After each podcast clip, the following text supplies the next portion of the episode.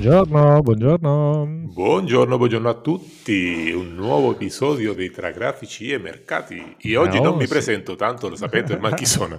Esatto, ormai lo sanno, lo, ti conosco. Quello che ha l'accento strano. Esatto. Nonostante ho 40 anni in Italia, ancora l'accento è rimasto. Ah, ma quello non lo voglio perdere mai. Io, cioè, io, soy, yo nací en el Caribe, io tengo Ah, l'accento eh spagnolo. No, no, ti vogliamo così, ti vogliamo così. Allora, cosa è successo ieri di bello? Bah, ieri giornatina che se qualcuno aveva la speranza che mollassero un po' i mercati è rimasto con la voglia. È rimasto esatto, solo, solo quella è rimasta. Sì, sì, sì. che non hanno mollato assolutamente niente eh, fino alle Ma- 10. Eh, Allora, noi ieri avevamo dato, eh, l'oracolo aveva dato il Nasdaq, però, Eh. però vorrei dire che sull'S&P ci aveva dato il nostro oracolo, anzi no, a dire la verità, la versione che sta ancora in fase di test dell'oracolo Mm? aveva dato un ingresso long se breccava la prima resistenza a um, 4807 Mm? con target a 4021 Ecco. che sembrava una roba anche questa che non è che fosse così e ieri proprio in chiusura è stato toccato 21 e 5 cioè a chiusura del, del- dell'overnight eh, quindi dopo la chiusura è stato toccato 21 e 5 quindi anche questa volta l'oracolo era andato preciso preciso preciso anche a target perché Mm. eh, lui no. Però sul Nasdaq invece che quello che avevamo dato, comunque aveva dato eh, una prima resistenza a 17.008, ossia Mm. 17.008 e una seconda resistenza a 17.077 e ha, fatto, ha toccato un massimo comunque di 29,50 Cioè, eh, non ha mollato mai neanche e, e quindi se- qualcuno pensava di shortare è rimasto con la voglia o è rimasto appiccato lì, una delle due. Esatto. Sì, sì. Assolutamente sì. E quindi stanotte hanno ceduto qualcosina, ma poca roba. Ma poca roba, già, già sono un'altra volta ai livelli che stiamo livelli. vedendo. Sì, sì, sì, sì, una cosa.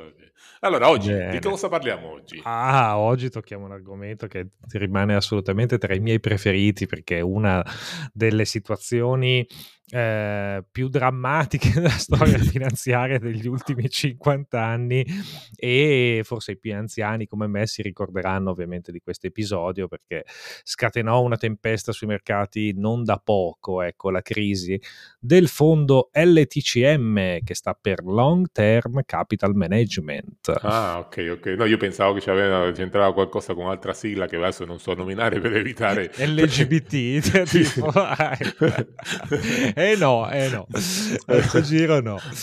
Allora, quindi iniziamo raccontando un attimino la storia di questo fondo perché eh, le premesse eh, c'erano tutte, nel senso che era un fondo non soltanto particolarmente finanziato, perché avevano capitali in partenza per 2.2 miliardi di dollari, quindi diciamo che era già un ottimo asset in gestione e, mm, e poi aveva sostanzialmente la- l'incarico di gestire questo fondo era stato affidato a due premi Nobel per l'economia nel 97. Quindi diciamo che, ecco, le premesse potevano essere eh, valide da questo punto di vista, anche perché eh, questo fondo eh, era stato concepito proprio per utilizzare sostanzialmente delle, dei modelli finanziari e di arbitraggio che permettevano appunto ehm, l'utilizzo di, di questi, di, di questi asset unitamente alle leve bancarie che avevano a disposizione.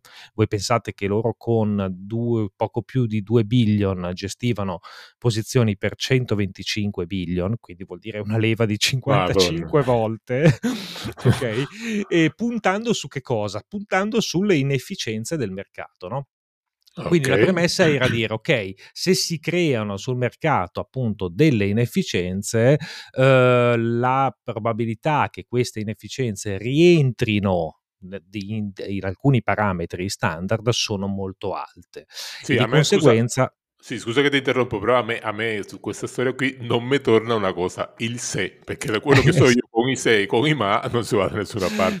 Quindi... Sì, esatto, nel senso però ecco la teoria tutto sommato poteva anche avere un senso, no? Cioè la logica era eh, cerco di ottenere un piccolo guadagno altamente probabile a fronte di una grande perdita altamente improbabile. Eh. Questa era un po' eh, mm. la filosofia, no?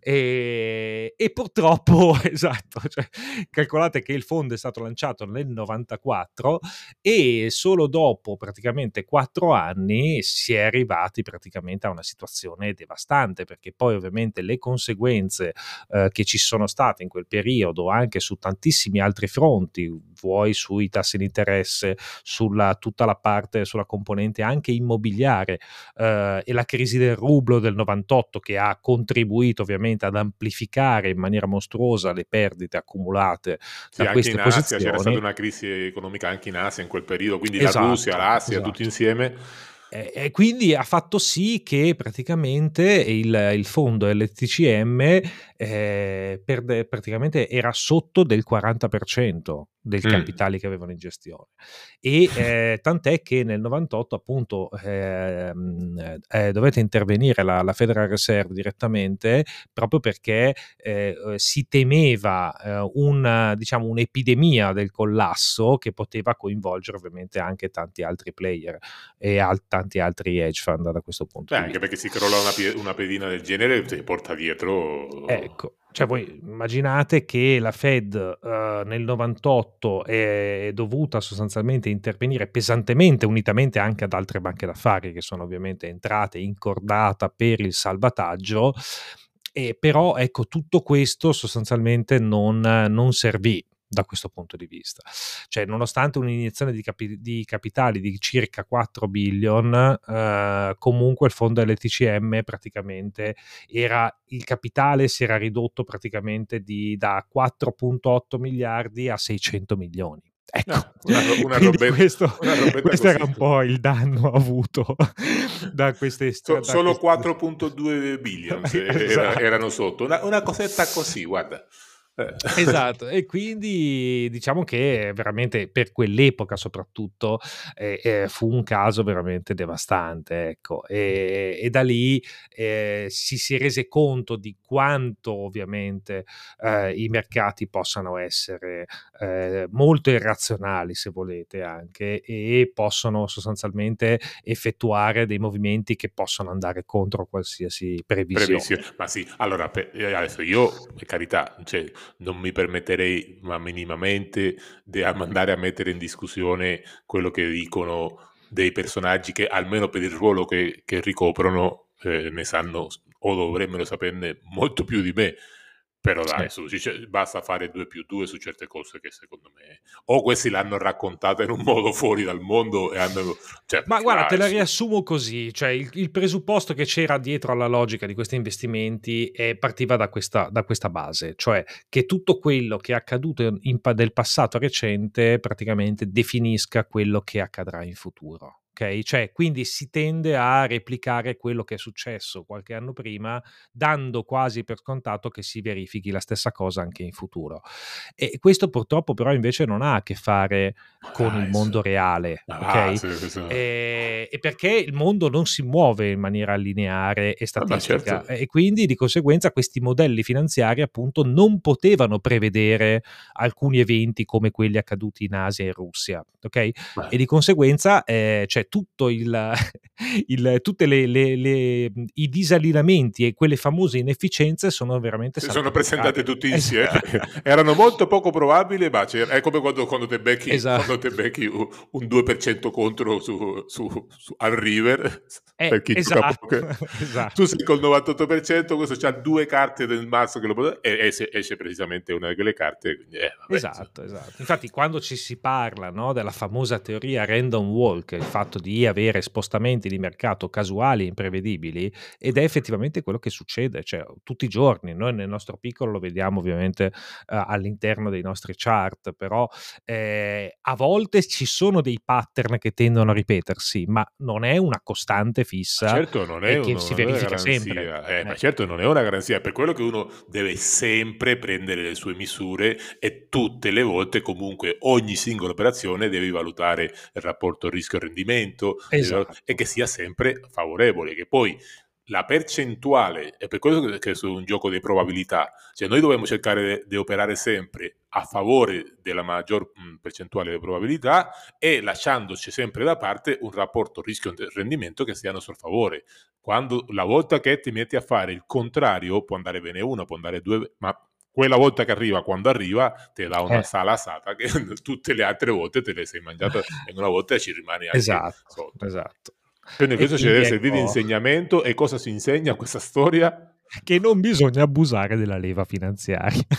Primo, che poi con i sei con i ma, come dicevano i nonni, non si va da nessuna parte, ok? Esatto. perché se mia nonna avesse delle ruote e tutti ti, ti, ti, ti, ti, ti, eh, però dai, su, adesso a noi direttamente, eh, noi piccolini, dobbiamo trarre l'insegnamento che se ci mettiamo a speculare sperando nella fortuna e di questo e di quell'altro, ragazzi, prima o poi o c'hai il culo più grande del mondo o prima o poi te passa, passa il conto, dai. Non- No, no, certo, certo, perché poi appunto non succede, ma se succede... Eh beh, non è che non succede, magari succede poco, ma quando succede...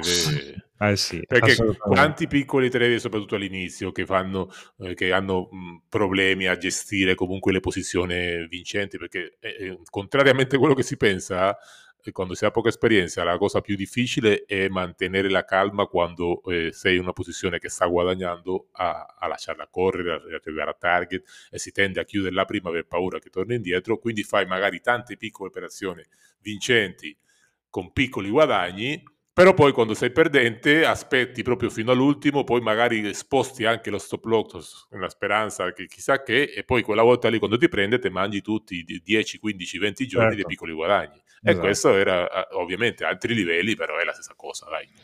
Esatto, esatto. Eh. Quindi questa storia che vi abbiamo raccontato oggi vi insegna anche che eh, purtroppo non, eh, non c'è mai, non solo non c'è mai fine al peggio e limite al peggio, ma eh, non, non serve essere necessariamente troppo grossi per poter sostanzialmente chiudere i battenti come è successo col, Sì. col Sì, fondo non CM, importa quindi- quanto sei grosso, ma Eh. la cazzata la paghi prima o poi anche tu. Eh sì, perché poi il mercato ovviamente non fa assolutamente non fa prigionieri da sconti, questi sì, sì, non fa sconti, non fa sconti, non fa sconti. Bene, bene, questa è stata una bellissima storia per oggi.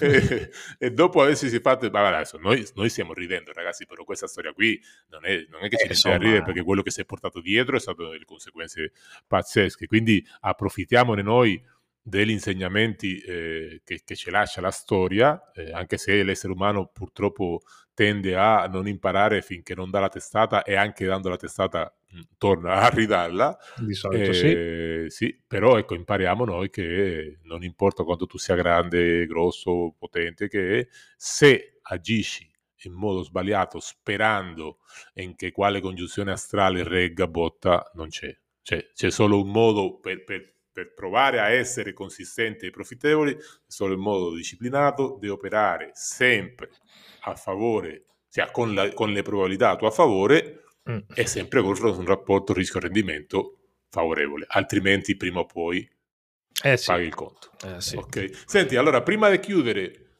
ho l'oracolo qua che mi ha inviato perché Petrolio ieri comunque sia ha ritirato sulla testa. Eh sì, direi di Eh, sì. sì, sì, ci sono situazioni, eh, tutta la situazione del Mar Rosso e altre, altre situazioni che stanno creando un po' di paura che possa mancare. E quindi un'altra volta, prima te lo tiravano in faccia una settimana fa, Esatto. adesso è tornato Adesso- a rialzare un po' la testa. E quindi l'oracolo per oggi ci dà il petrolio.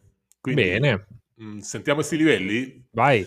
Allora, un primo poi a 73,51, un Mm. primo supporto a 72,57, Ok. un secondo supporto a 71,20 Sì. e un terzo supporto a 68,89. Ok. Ok? Mentre è stato un po', un po' larghino questo, questo terzo, Mm, questo mm, mm. terzo Vabbè, supporto, no. però evidentemente tra volatilità e cose varie, evidentemente i suoi, i suoi calcoli sono quelli.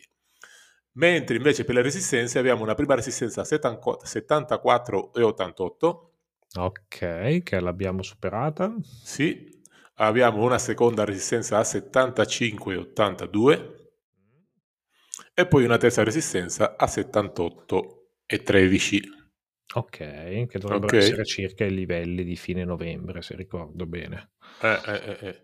Quindi eh, per gli ingressi fate attenzione, come sempre diciamo, eh, intorno a queste zone e in base a quello che si verifica, eh, agire mai con fretta, Mm. ma neanche con troppa, con troppa calma, cerchiamo di individuare eh, nost- eh, le nostre indicazioni di ingresso e sempre con la protezione adeguata e, e seguire sempre, essere pronti comunque ad adattarsi ai cambiamenti improvvisi del mercato. Esatto, esatto, quindi Ok. mi raccomando perché questa zona qui è delicata e quindi c'è ancora spazio di, di ulteriore salita, ma qualora ovviamente i seller subentrassero, prepariamoci magari a rivedere i livelli appunto toccati eh, questa mattina che sono appunto in area 74,50. Esatto, esatto. E noi vi aspettiamo domani con un nuovo episodio. Dai che domani abbiamo un'altra bella storia da raccontare. Allora, a domani. Ciao. A domani, ciao!